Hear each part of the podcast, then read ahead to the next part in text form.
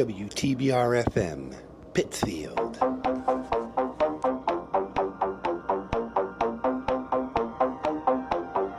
Welcome to Ham on WTBR, the all-inclusive ham radio show for hams and non-hams alike. Be part of the show. Contact us on www.facebook.com slash hamjamtv. And now the hosts of the show, Peter and Jessica. Ham on.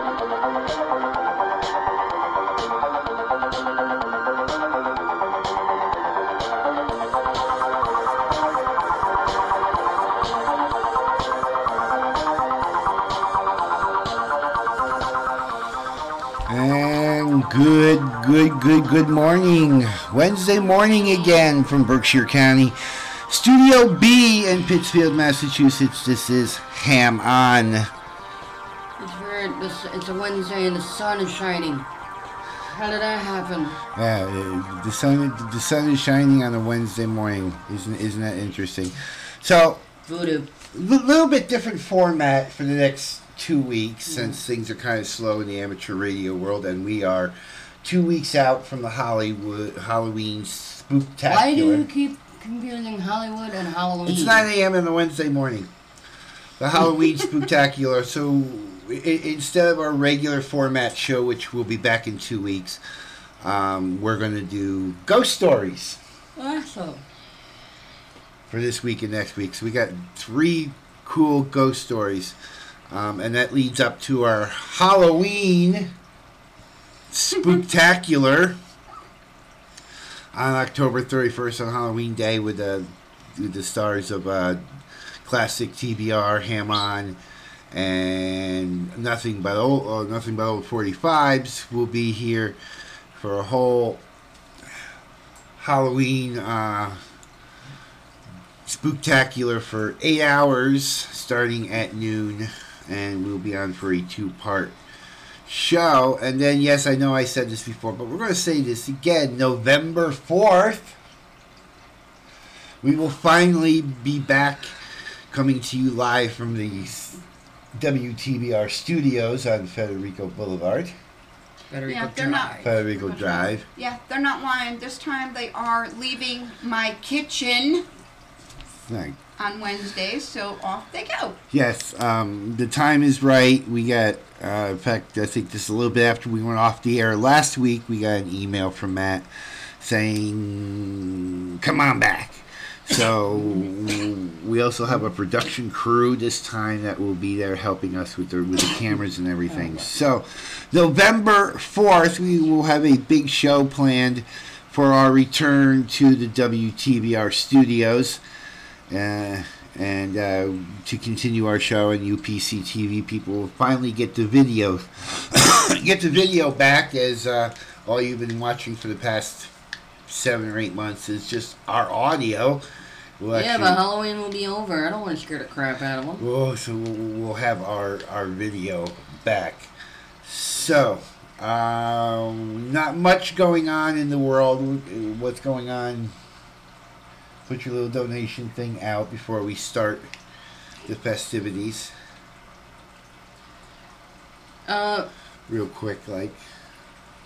the Berkshire Humane Society is looking for donations. They are looking for kitty litter. They're looking for cat food, cat food, cat treats. Uh, their most big thing that they're looking for is small animal items. They're looking for the you know plain pellets for the rabbits, for the guinea pigs. They're looking for hay. They're looking for Timothy Hay donations for them. They're looking for bedding for them. They're looking for uh, food, parakeet food. You know, all the weird animal donations. Just put, put out the number. Four one three four four seven seven eight seven eight. Also, if you're looking for assistance from the pet food pantry, you can call the same number. Tell them that you're interested in joining the pet food pantry. Give them information on the animals that you have and how many you have, and they will help you and assist you. Same thing if you're looking to donate, please, if you're looking to donate, same number 413 447 7878. Tell them that you have donations and, and, and that you're on the way to drop them off. Also, they also take monetary donations, so there you go. And also make sure you donate to WTBR FM to keep the station on the air. WTBRFM.com, hit the donate button or give them a call over at the studios and make a donation and tell them you heard it here on Ham On. So, like, like I said, not much going on in the amateur radio world. We're two weeks out from Halloween. So, um, we're going to do some Halloween stories that actually were broadcast way back in the day, back on AM, AM radio um, for the next two weeks, and then our regular format will come back um, November 4th when we get back to the studio. So we're going to start right now.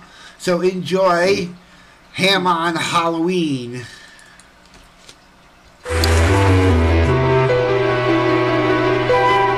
Well, since you asked me for a ghost story, I did once hear of a peculiar occurrence, the narration of which may divert you.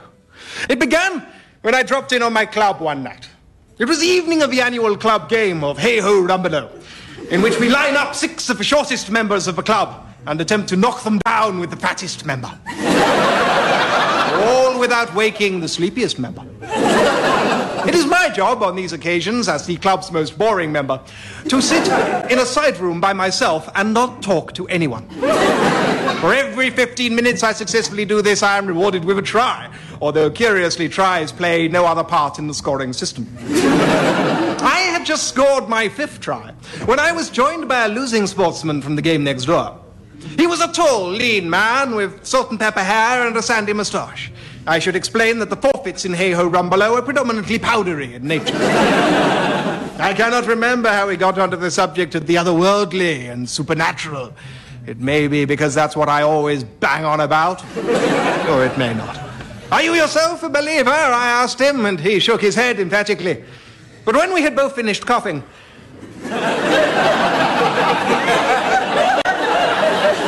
I noticed he seemed suddenly unsure. Mind you, He said, there was one peculiar thing for which I could never find a rational explanation. Intrigued, I urged him to tell his story, and pausing only to comb the icing sugar from his mutton chops, he began. Well, I was leaving this very club not two weeks ago, but four years ago. It was a cold night, and I reached into my jacket pocket. I tell you this partly because it is germane to my story, and partly because I like saying jacket pocket. jacket pocket.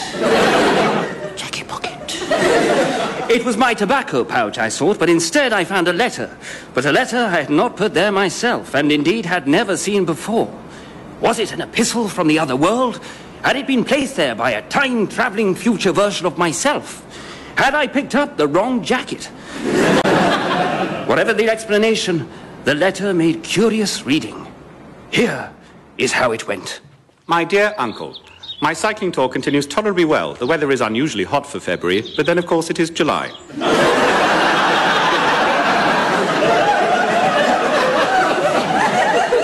I have taken lodgings for a few days at a quaint inn by the name of the Horse and the Other Horses, I intend to do a little angling, a little reading, and a little smack. My landlady is a jolly old countrywoman whose cheery smile proclaim her a worthy hostess and whose flowery forearms proclaim her a but indifferent player of Hey-Ho Rumbelow. One evening, we got to talking, and she told me a story more terrifying and inexplicable than any I have heard. But you shall be the judge, uncle, for I shall set it down in her own words as best I can. Well, sir, this were the way of it. 'Twas a dark December night, and I was busy in the pantry, panting. when all of a sudden, I hears a most terrible banging at the side door, and in bursts old Wilf. Now, everyone knew old Wilf. He was the local ne'er-do-well, poacher and murderer. But he never meant anyone any harm two-thirds of the time.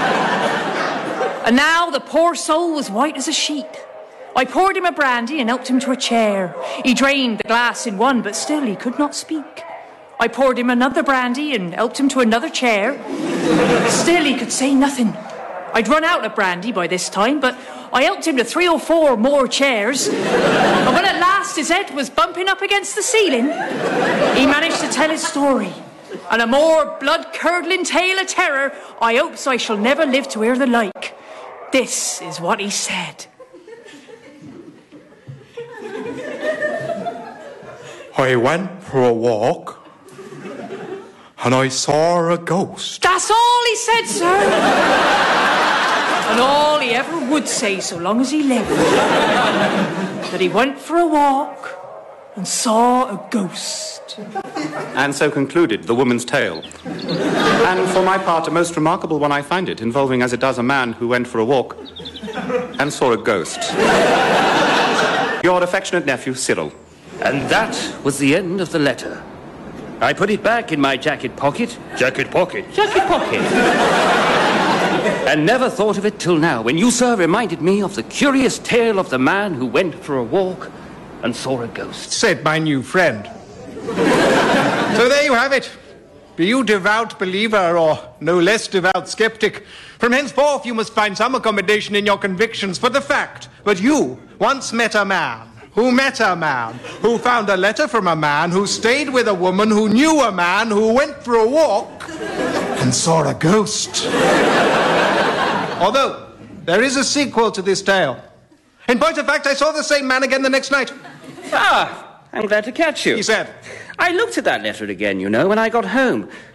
There was a P.S. I'd never noticed before. It read, P.S. As I was on my way to post this, my landlady stopped me in the hall and said, Oh, sir, my husband says I got that story I told you last night wrong. According to him, old Wilf said, I went for a walk and I saw a goat. He said, Sorry about that, sir. He saw a goat. She said, Sorry about that, uncle. He saw a goat. It read, Sorry about that, old man. He saw a goat. He said. so there you are. Never think that we are alone, ladies and gentlemen, for tonight you have heard proof positive that this world of ours is also walked by goats.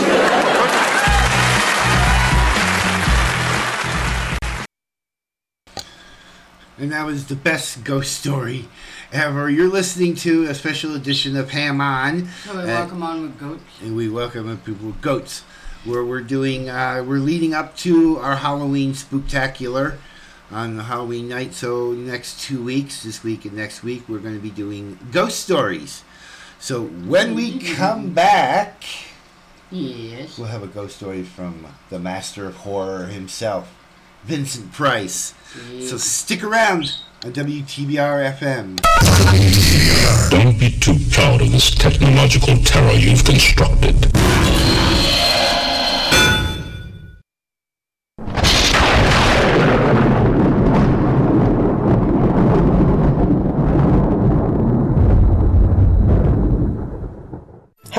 Trevor.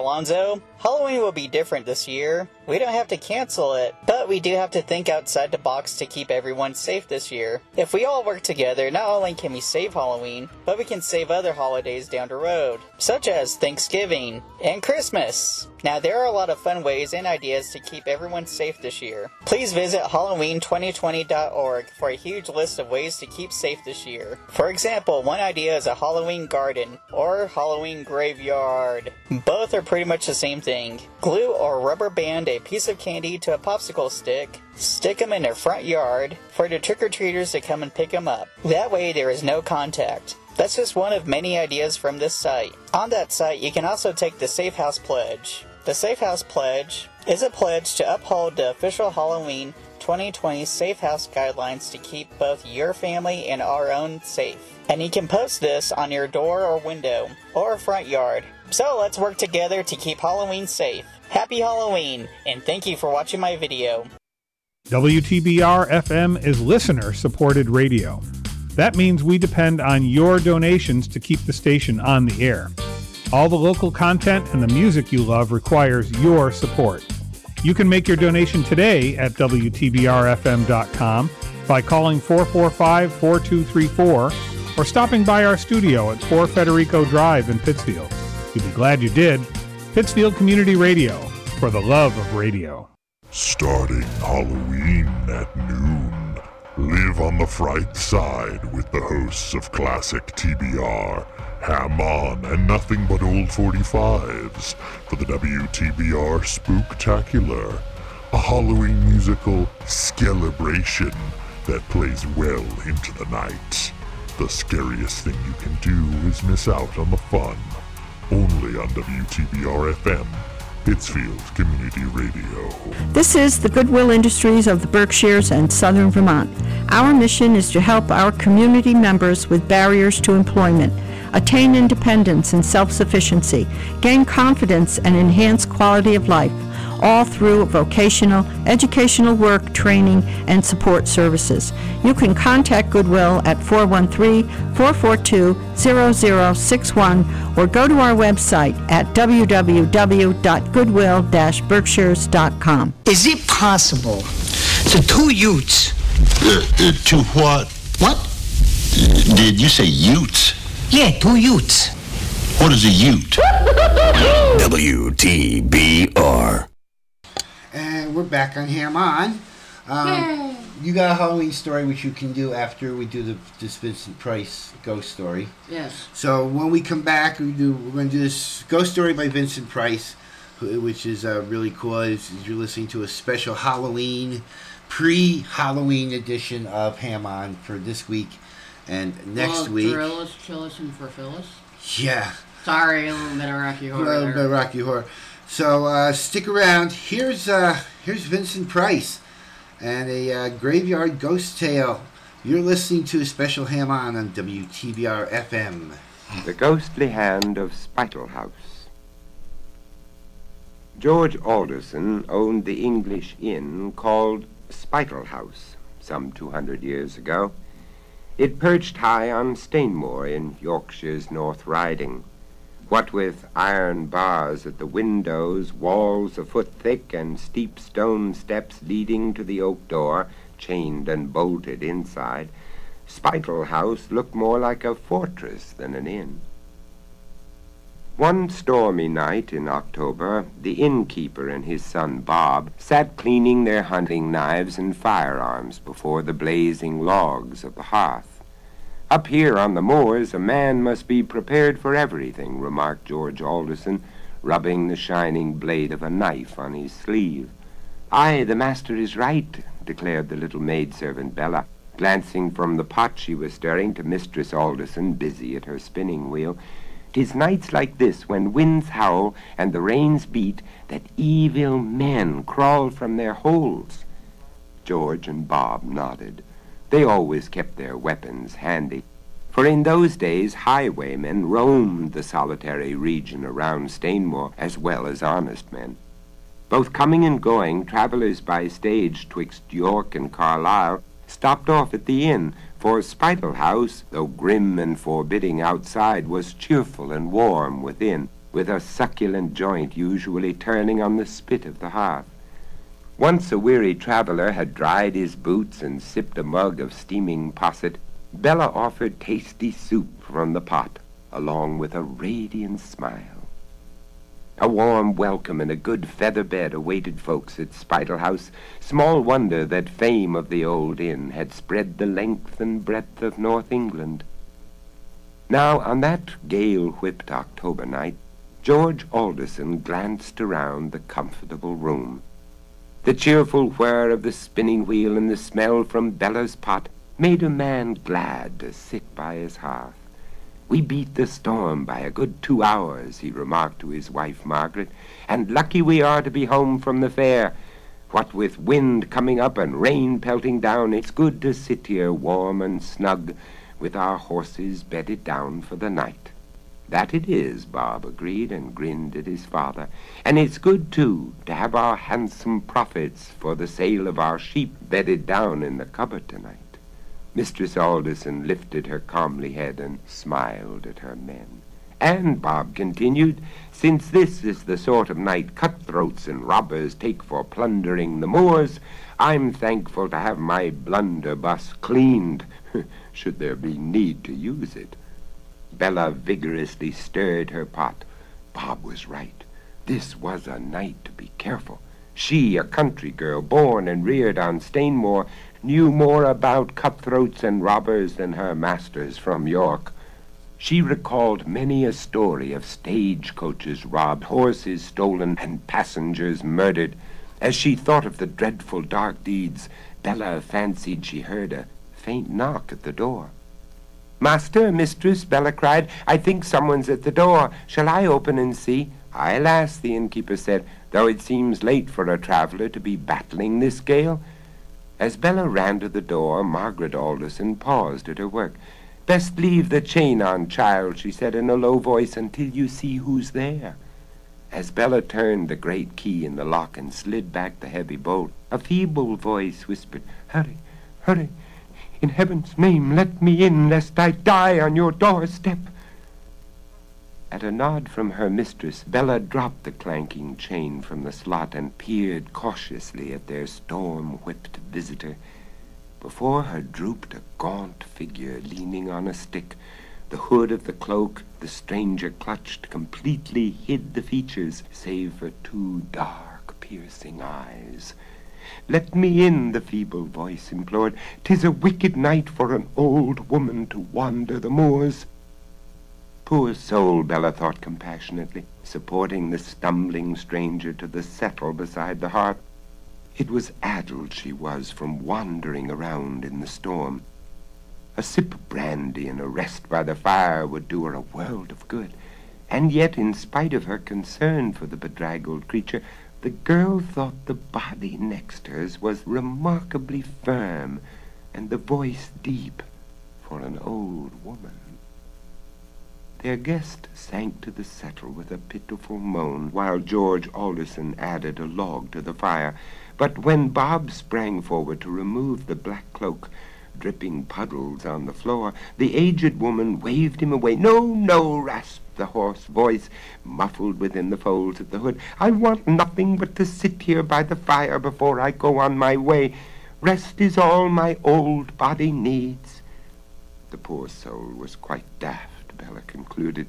Only a witless person would forsake the chimney corner to wander abroad tonight.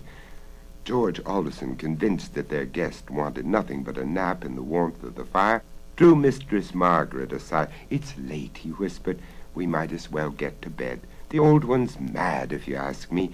I wager a gold sovereign she'll be right here come morning. As the Aldersons lighted their upstairs candles, Bella said, I'd best keep an eye on the poor one. I'll sleep down here tonight and lock up afterwards if she decides to leave. Swishing at the ashes with her broom, Bella stole a quick glance at the motionless hooded figure. The old one was sleeping, the girl decided. It wasn't until Bella reached down for the bellows that her heart almost stopped beating. The toes of a man's heavy riding boots showed from under the hem of the long cloak the stranger clutched, even in sleep. This was no half-witted crone, but surely a robber disguised as an old woman. Bella knew that she must not make a false move, not with the Aldersons upstairs and herself alone with this fella. So she moved back and forth as usual, putting the room to rights. She set the milk to rise, then scoured the copper pot on the table. The figure on the settle moved restlessly. When do you go to bed, girl? The hoarse voice whispered. Right away, ma'am, Bella answered, untying her apron. Can I get you hot tea now that you've had your nap? Nay, nay, croaked the voice crossly. The hooded head turned away. Then if you want nothing, the girl said, I'll build up the fire and fix my bed. Nights like this, my room's cold, so I sleep on yonder bench where it's warm. The stranger grunted, but made no reply. Good night, ma'am, and rest well, Bella said sleepily from across the room. If, if you need aught, call loudly, she added, for I'm a sound sleeper. that I am. Bella wrapped herself in her shawl and stretched out on the bench. Everything depended on her. her own life and those of the Aldersons. In spite of the way she was trembling, she'd have to convince the outlaw that she was asleep. Yet watch what he did. At first, Bella tossed this way and that, but in a few minutes she found that she could pretend to be asleep. All she had to do was count slowly, one, two, to breathe in, out, in, deeper and deeper, all the time. Bella narrowed her eyes to slits so she could observe the man on the settle. Possibly an hour passed before he stirred. Then, apparently satisfied Bella was asleep, he threw back his hood. By the flickering firelight, she saw a long, pale face with thin, cruel lips and eyes that glittered craftily. Without any warning, the ruffian suddenly strode across the room, then stood staring down at her face. If she betrayed herself now by so much as twitching an eyelid, he'd murder them all, forcing herself to repeat over and over, in, out, out, in. Bella found she could still pretend sleep. Only when convinced that the girl on the bench was asleep did the cutthroat return to the fire. There, from the folds of his cloak, Bella saw him draw forth an object so fearsome she had to stifle a scream in her throat. Her flesh crept with horror, for the awful shrunken thing the outlaw took from his garment and set on the table not far from the copper pot was old and withered, brown as earth from a newly dug grave. It was the severed hand of a man long dead. If the scoundrel had seen Bella's face at that moment, he'd have killed her at once. But fortunately his back was toward her as he bent to light a candle by the fire. When he turned about, Bella managed to breathe more heavily than before. Glancing sharply at her face, the man thrust the candle into the half-open palm of the hand and began to chant what sounded like a magic spell. Lock those who sleep in slumber deep, and yet more deep, O withered hand, show us the spoil, direct your light to treasure bright, help our waiting robber band, lead us to spoil this stormy night. When the words ceased, Bella took care not to slacken her breathing. Until she thought of a way to outwit the robber single-handed, she'd have to feign sleep. A blunder would cost all their lives. The crafty cutthroat began chanting again. Shine out, ghostly light, lead us, ghostly hand, reveal rich treasure to our waiting band. The candle flickered brightly. It would point to the cupboard soon, Bella thought desperately, and show where the master had locked his money. Whatever she did, she must act quickly. But as the girl lay there, racking her brains for a way to warn the master, the man strode to the window. He pushed it open and gave a shrill whistle. So there were more cutthroats, and no telling how many, Bella thought in panic as she heard the faint answering whistles outside. She must thwart the ruffian before the others got in. An instant later, Bella saw her chance. After shutting the window, the robber went to the door and turned the great key in the lock. As he swung the door open, Bella leapt at his back and gave him a thrust that sent him bumpity bump down the steep stone steps that led to the door. Bella watched him collapse in a heap on the ground and lie still. Now the girl slammed the heavy door shut, turned the key in the iron lock, and slipped the huge bolts into the slots. Last of all, she secured the heavy chain. That will keep you and your friends outside, Bella muttered grimly. Wait till the master peppers your hides with his bullets. Master, come quickly, the girl shouted. But there was no answer. Perhaps they didn't hear me, Bella thought, and shouted again, loudly as she could. Come at once, master! Bob! Robbers are here! Robbers, I say! Can you hear me? She cried even more lustily. They're gathering outside! I, I hear their yells! But the louder Bella called, the more ominous was the silence overhead. And as to the horrible hand on the table, when she forced herself to take a quick glance at that, the candle was burning brightly, and now the flame pointed directly at the lock on the cupboard door. Master Alderson, Master Bob, help, help, come, come! Bella shouted, though by now she knew something dreadful had happened. Snatching a candle, she flew up the stairs, but when she held the light over the bed of the innkeeper and his wife, she found them sound asleep. The girl shook them and called out loudly. She even shouted into their ears, but she couldn't rouse the sleeping couple. Oh, dear heaven, what is the matter? Bella sobbed desperately, for by now the robbers were beating at the door. Bella ran to Bob's room, but the youth was sound asleep. It was only after she had doused his face with cold water, dragged him from bed by the feet, and still he slept, that she remembered the robber's spell. Lock those in sleep in slumber deep, and yet more deep.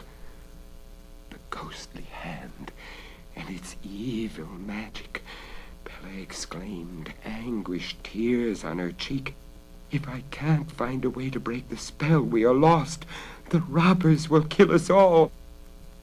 Without losing another moment, Bella darted for the stairs. She'd find a way, though she didn't know how, to extinguish the candle and shatter the magic that locked her people in sleep. But to her horror, Bella found the candle burning brighter than ever in the withered hand, and the massive outside door shivered and shook under the robber's battering kicks. Dear heaven, help us, Bella sobbed. Frantically, her eyes searched the room. She must find something to put out the flame. Outside, the robbers bellowed, Let us in, Witless One, if you know what's good for you. Open the door before we sliver it to kindling wood. And as for you, the voices muttered, threatening and low, If you don't open at once, we'll slice you up as you slice a mutton joint, and then we'll chop you to mincemeat, roared another voice one that Bella recognized as belonging to the ruffian she'd kicked outside. He'd come too. The girl shuddered as the voice continued. The others are sleeping a sleep from which they won't waken. They can't help you. Thump, bang, thud, crash! Bella blanched with terror as the furious blows made the copper pot on the table jump. The copper pot! Perhaps she could extinguish the candle with that. In desperation, Bella grabbed the pot and turned it over the candle and the dreaded withered hand. Almost immediately, the candle spluttered, then sizzled and sighed. But the hand under the pot flopped so, to hold it down took all of Bella's strength. Master, Bob, get up! The robbers are here! Bella shouted. But now there was no need to rouse the men, for almost before she'd opened her mouth, she heard running feet overhead. Then a window slammed, weapons rattled on the floor. Bella wept with relief. She'd broken the spell, but the hand still jumped and rattled under the kettle. You down there! Bella heard George Alderson thunder. Get gone! Get gone at once! Before every man finds a hole in his skull! Warning shots followed, then curses, threats. And in the midst of hammerings and poundings that frightened Bella half to death, there were screams and groans. As the ruckus raged on, she held down the pot, sick with fear lest the thing pop out. Only heaven knew what more power it had. She would take no chances in allowing it to get free. At the height of the battle, Bella heard the familiar voice shout, We'll leave to the last man if you'll give us the ghostly hand. And that's likely, Bella muttered, pressing down so her arms ached, for the hand under the pot gave a sudden wild flop. But the girl grinned when she heard Bob bawl, This is what I'll give you! Then followed a blast of bullets and screams of pain. In the ensuing silence, limping footsteps dragged away. Now George Alderson shouted from overhead, Bella! Bella, are you all right? He leapt downstairs with Bob at his heels. Child, where are you? He kept calling. Are you safe? Never better, Master, Bella called back, though she still shook all over. I'm safe, but, but please, can Master Bob fetch the parson at once? What in the world? asked the innkeeper, stopping short at sight of the pale girl holding down the pot on the table. It's the ghostly hand, said Bella, nodding toward the overturned pot. It's still now, but I'd best hold on until the parson comes. With the Aldersons about her, Bella related the terrible events of the night. She told of the dreadful things she held captive, of the robber's spell and the burning candle. We'd all be murdered but for you, said Mistress Alderson, embracing the girl. And to show how much he thought of Bella's courage, George Alderson gave her a handsome reward from the store in the cupboard. It's your part of the treasure you saved for us, he said warmly. When the parson came and learned what Bella had done, he called her the bravest lass on the moors. Folks hereabouts won't forget your loyalty and courage, he said. After he'd carried away the ghostly hand, he committed the wretched thing to God's care, with prayers of remembrance for the man to whom it belonged. And once the parson laid the severed member to rest in holy ground, people say, no one saw the ghostly hand again. To this day, Spital House stands high on Stainmore. On cold nights in October, winds still tear at the ancient tiles on the roof. Rain rattles the window panes. Yet since Bella routed the highwaymen close to two hundred years ago, there's never been a robber bold enough to steal treasure from the cupboard of the old hostelry. Time to let old things die. Snoke, Skywalker, the Sith, the Jedi, the Rebels, let it all die. And welcome back. That was Vincent Price uh, doing a ghost story uh, called The Ghostly Hand of Spiritual House. And you've got, before we go to the break, you've got a Halloween story. Yep. So surmise it for us. Trick or eat, trick or eat event set for Halloween weekend.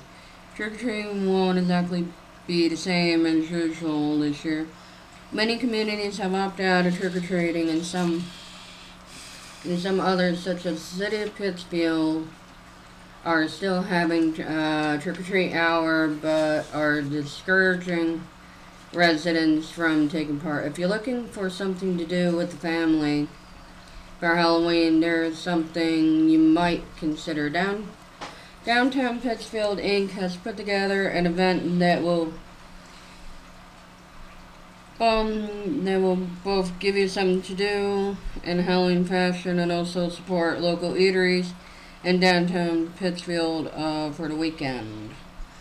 Downtown Pittsfield Inc. presents Trick or Eat October 30th through November 1st. Come dress, come dressed in costume or donning a Halloween themed COVID mask and receive handfuls of treats with your dine in or take out meal. Purchase a meal is required. Participating Restaurants are the Ber- are Berkshire General Store, District Kitchen and Bar, Dottie's Ca- uh, Coffee Lounge, Eda North, Flavors of Malaysia, Hot Harry's, uh, Marketplace Cafe, Mission Bar and Tapas, Methu, Methuselah Bar and Lounge, uh, Poncho's Mexican Restaurant, Patrick's Pub, That's a Wrap Cafe,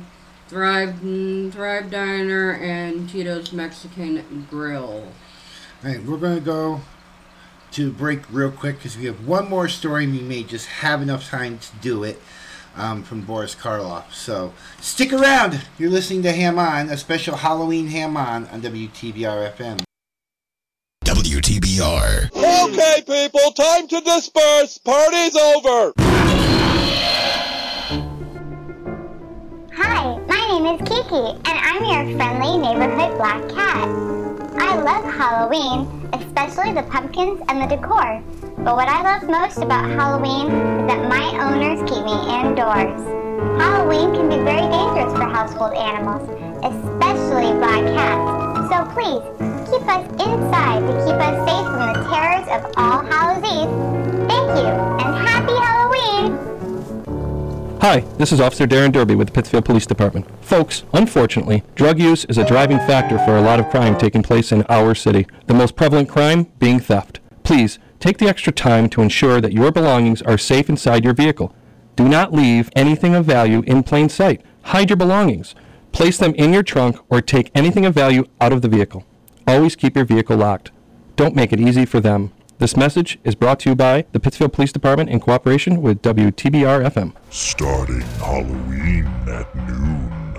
Live on the fright side with the hosts of classic TBR, Ham On, and nothing but old 45s for the WTBR Spooktacular, a Halloween musical celebration that plays well into the night.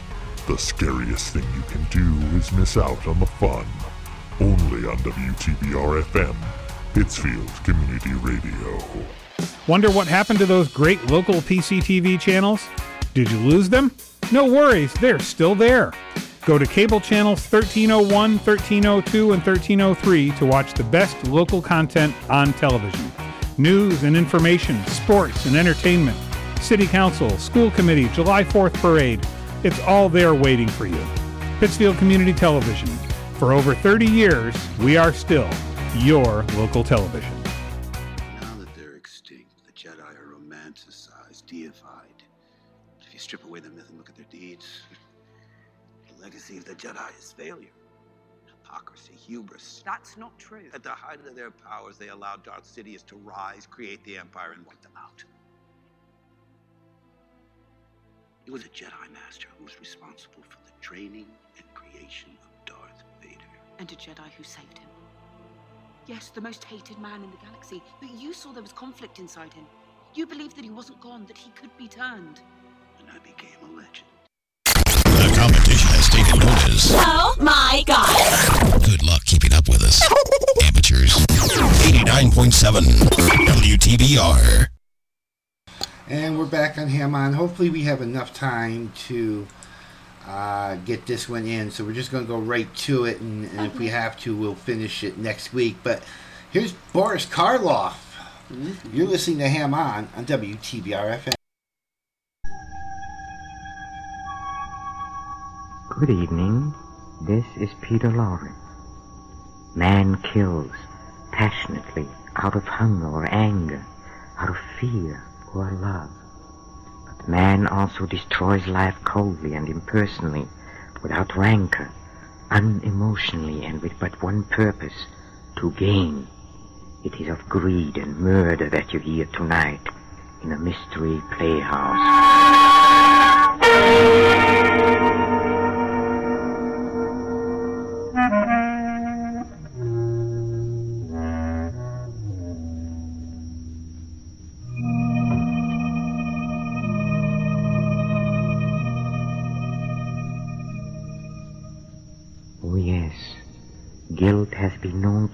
Heavily on the soul of the coarsest and unregenerate of human beings.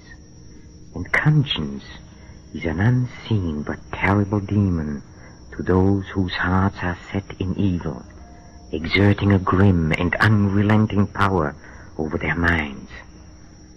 Tonight our story concerns itself with the price of greed and revolves about a strange and almost fateful phenomenon that forced a man to stand ghastly trial before a jury of the dead. Listen as we tell you of Captain Bull Harrison and the six who did not die.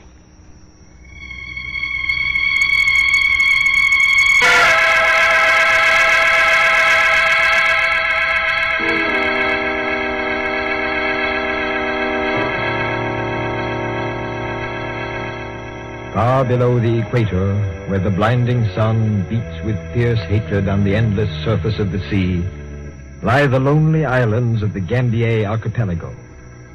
There is no movement in the white, hot expanse of sand and ocean, no movement save the brief, fluttering excursions of flying fish and the few palm fronds that wave languidly above precarious footholds in the scanty soil. Barren and lonely are the Gambiers. And lonelier than most is the atoll of Mangareva, a strip of sand and gray coral rising from the sea like something foul and festering. For at high water the tide sweeps over it, and retreating leaves on its sloping beach all manner of snails and shellfish that helpless broil and putrefy under the blazing sun. No trader has ever visited Mangareva, for there is no one with whom to trade and the gunboats of the Australian Territorial Patrol give it wide berth, for there is no one to watch. Only an occasional pearling vessel with its crew of native divers ventures within sight of Mangareva. Such a vessel is the sloop Nancy Hale, four days out of Sydney. A weather-beaten hulk with caulking oozing from her open seams, she lies at anchor in the lee of the island. It is sundown, and her small boat is returning from a day of pearl diving the oars stroked by six dark-skinned natives, the cockney mate standing in the bow. As the boat swings broadside to the sloop, the mate clambers aboard. All right, Kamali. Make her fast to the stern cleat. And mind you don't lose one of those oars overside. Me not ten. Now it is ten. Me do same work all time. Go, blimey, stop your even babbling. I don't care whose turn it is. Make her fast and ship them oars. If it ain't done by the time I get back from seeing the captain, I'll take the eyes off you. And you mind what I say. Yeah, filthy beggars always getting their ends up about something. It ain't one thing, it's another. I give ten pounds right here and now to be lifting a pint down in the Red Dragon Crawl, blimey I would, instead of sweating me blood out in a, a million miles from civilization. Hi, Captain. Uh, like there's not these three sheets in the wind. I'll take a look. Who's there? I keep your shirt on, Bull. It's nobody but me, Foggy. Oh, back already? Well, been ten hours under that blasted sun. Ain't that enough? Close the door. How'd you make out? Eh, not bad. Uh, you might invite a chap to have a nip of that there gin sitting on the table. Go ahead. That's the last of it. Oh, blimey, the last of 60 bottles we took on at Sydney. You ain't been bashful about drinking it, have you? You got any objections? Oh, now, now, don't be getting your end up, Bull. No offense. While you're drinking, let's see what you got for your ten hours. Well, now, I think we done pretty fair at that. Here's one, your eye. Ah, ha, uh, nothing like a spot of Dutch gin to set a chap right. Oh, good at that. Too bad there ain't more of it for the old back to Sydney. What makes you think we're hauling back? I thinks we are, Mr. Addison. Fast as the old trouble takers. I thinks we are. Come on out with it. What'd you get? A handful of stinking seed pearls? Seed pearls, is it not on your life? Give an eye to these, if you please. Good Lord. Not bad, eh, Mr. Addison? Where'd you get these, Foggy? Fifty yards southeast of Mangareva in two fathoms of water. You know what they're worth? God, they must weigh 50 grains apiece. How many are there? One, two, three, four, Eight by five, my six. count. That's right. Eight times 50. 400 grains. Mm, All perfect, too. Hardly need peeling. There's a thousand pounds here, Foggy. Maybe more the way the market is today. By heaven, you're right. We are hauling back. I can do a lot with a thousand pounds. Uh, ain't you forgetting something, Captain? As about me and the natives. What do you mean? Well, the natives get half the catch according to the agreement with their chief, and I get 10%. Well, figuring rapid and not intending to be accurate, I should say that leaves you 400 pounds, not a thousand. Trouble with you, Foggy, is you don't know how to figure. Now listen. When we took on this batch of divers, we never dreamed we'd run into a haul like this, did we? Can't say as we did. All right. We figured maybe we'd come back with 50 or a 100 grains, not 400. What are you leading up to? How far can I trust you, Foggy? Well, now, I'd say that all depends on how much it's worth to be trusted. If we get what I think we should for those eight beauties, your cut will be 300 pounds, $1,500. God blimey, enough to take me back to England in style, ain't it? More than enough. Well, it sounds most attractive. Uh, how do you plan to work it? Right now, eight people know about this catch. You and me and the six divers. Chances are there are plenty more pearls where these came from. Must be a natural bed. We got to fix it so's only you and me know the location of that bed. Savvy? I ain't interested in the bed. All I'm thinking about is getting enough to ship back to England. Okay, this is how to get it. You still ain't giving me no details like it, if you understand what I mean. There's nothing to it. We lay over here tonight. Tomorrow morning we tell the boys we're making one last dive and hauling back. I'll go along with you in the small boat so's I can mark the spot. I'll take a belaying pin with me.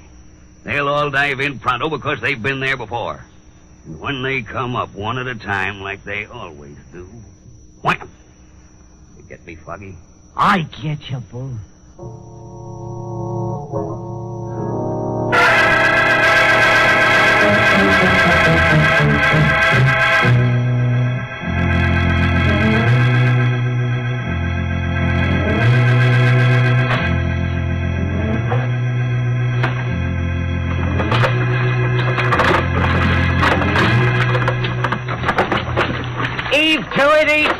Ain't going to no tea party. You say no more dive. You say we go back. Mind your babbling tongues, you heathen. We got the captain with us today.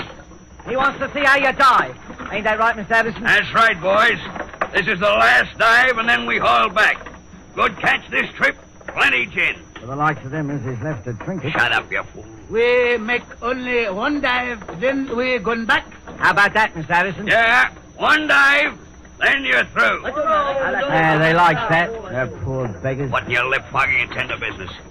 Well, we're southeast of Mangareva, about 50 yards off. This is the spot. Close enough, I'd say. Shivers!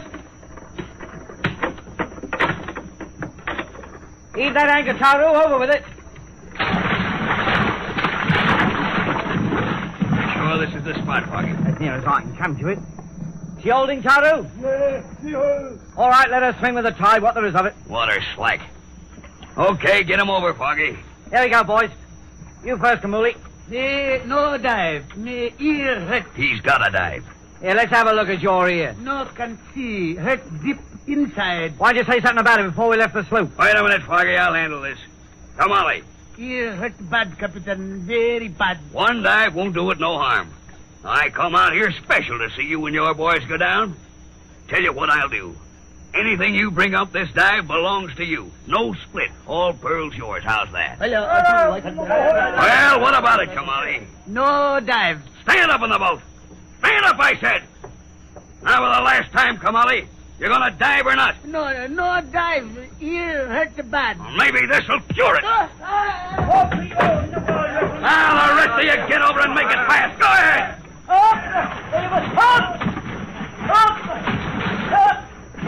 Ah, that does it. They're over. Hold the boat steady, Foggy. I'll work the belaying pin as they come up. What about this one, you slug? Leave him be till we get rid of the rest. Hold steady now. They won't be staying down there long, I can promise you. I got a funny feeling no good's going to come of this. Throw your feelings and keep the boat steady. That's all you've gotta do. I'll take care of the rest. One little tap of this belaying pin as they come up will be enough. Here comes one. Right aside the boat. Steady, steady. Ah, that does for him. Went down like a rock. Two more coming up. I see him. Ah, that makes three. See the others? Not yet. Water got roughed up in my. Hold on. Here they come. Two together. That'll make it easy. Steady now.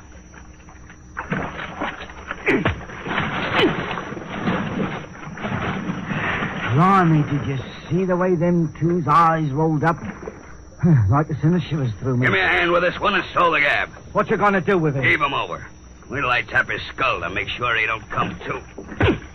There ain't nothing finicky about you, is there, Bull? Grab his feet. Lift him now. You're all right. Here. Ah, now get that anchor up. The job's done. All neat and clean. It ain't done for me. I'll be seeing them poor beggars' eyes rolling up for a long time to come. You'll forget about it once we hit Sydney. There'll be plenty of gin and rooms in the best hotel in town. All I want is to book passage on the first boat back to England. Don't worry about that, Foggy. You'll go back to England a rich man.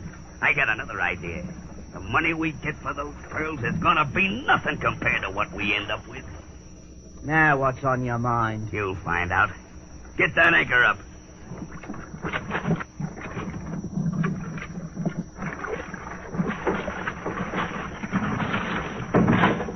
All set? Right. Bend two on the oars.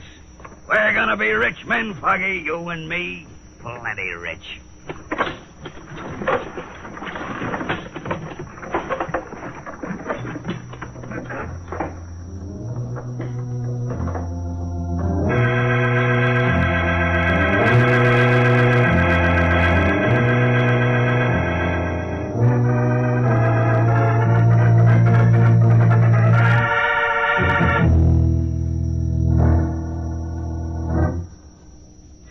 Hundred pounds you got for them pearls, and me supposed to get my share, and I ain't seen a shilling. And I'm not going to now. Shut up and open the door. You got the key? No, I ain't got nothing. Nothing for killing six men. Pipe down, you stupid fool. Like to get us hanged? Here's the key. Open the door. We're going to be rich men, Foggy, you and me. How's about that, Mr. Harrison? Open the door, I said. Twelve hundred pounds, and now we ain't got nothing. Close the door. Twelve hundred pounds lost. Stop talking about it. I've heard all I want to hear. Oh, you have. It don't bother you that I ain't got no passage money, does it? You think I figured on losing it? I had a system to beat that roulette wheel. Something happened. Didn't work. I told you to stop. You told me. What do you know about it? All I was trying to do was to build that stake up, make us some real money. Yeah, now we ain't got nothing. Gamble it away, you did. There's more where that came from. I've got 20 pounds left. Enough to pay for this hotel room, dock charges on the sloop, and provisions. We'll go back to Mangareva. All right, we'll have to leave you there with a cliffhanger and finish Mhm. that next week. We never have time to finish what we plan out. Uh, just, just, a- Because time flies. just time fun. flies when you're having fun. Just a reminder: October 31st, Halloween, all day long from 12 to 8.